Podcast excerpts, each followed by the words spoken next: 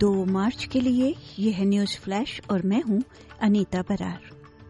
हैकलर्स ने विक्टोरिया में डंकली की सीट के लिए लिबरल उम्मीदवार को निशाना बनाया है। प्रमुख पार्टियाँ उपचुनाव के मतदाताओं के लिए अपनी आखिरी कोशिश कर रही हैं।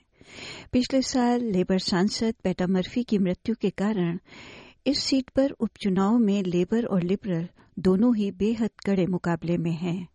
वर्तमान में लेबर पार्टी के पास इस दक्षिण पूर्व मेलबर्न सीट पर छह दशमलव तीन प्रतिशत वोट हैं और नेता जोडी बेलिया द्वारा इसे बरकरार रखने के लिए संघर्ष जारी है।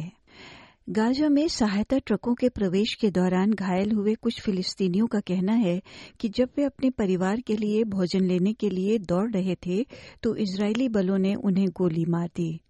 गाजा में स्वास्थ्य अधिकारियों का कहना है कि गुरुवार 29 फरवरी को इस घटना में 115 लोग मारे गए थे और उन्होंने इसे नरसंहार कहा है और इन मौतों के लिए इजरायली गोलीबारी को जिम्मेदार ठहराया है।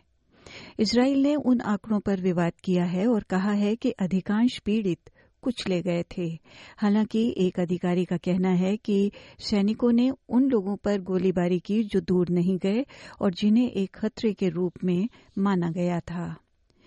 रूसी विपक्षी नेता एलेक्सी लवननी की श्रद्धांजलि में भाग लेने के बाद सौ से अधिक लोगों को गिरफ़्तार किया गया है। पुलिस ने तुरंत हस्तक्षेप नहीं किया। मास्को में श्री लवलनी के अंतिम संस्कार पर हज़ारों लोगों ने श्रद्धांजलि अर्पित की।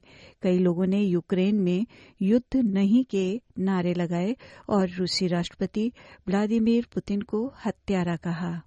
लेकिन राइट्स मॉनिटरिंग समूह ओवीडी इन्फो ने कहा कि पुलिस ने बाद में शुक्रवार को रूस के 19 शहरों में श्री लवननी को श्रद्धांजलि देने वाले कम से कम 128 लोगों को गिरफ़्तार किया।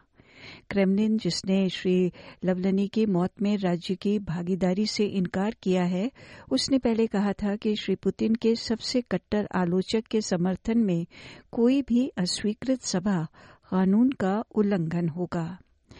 ओलंपिक मुक्केबाजी में ऑस्ट्रेलिया का प्रतिनिधित्व करने वाली पहली स्वदेशी महिला का कहना है कि वो चाहती हैं कि उनकी कहानी लोगों को फ़र्स्ट नेशन के बच्चों के बारे में गंभीरता से सोचने पर मजबूर करे।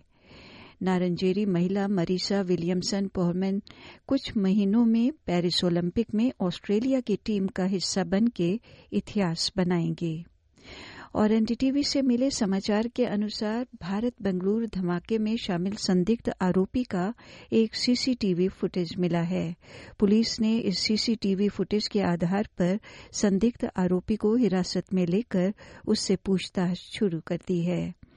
बेंगलुरु के रामेश्वर कैफ़े के बाहर इस फुटेज में दिखा कि एक संदिग्ध व्यक्ति, जिसने सफ़ेद रंग की टोपी पहनी हुई है, अपने कंधे पर बैग टांग के जा रहा है।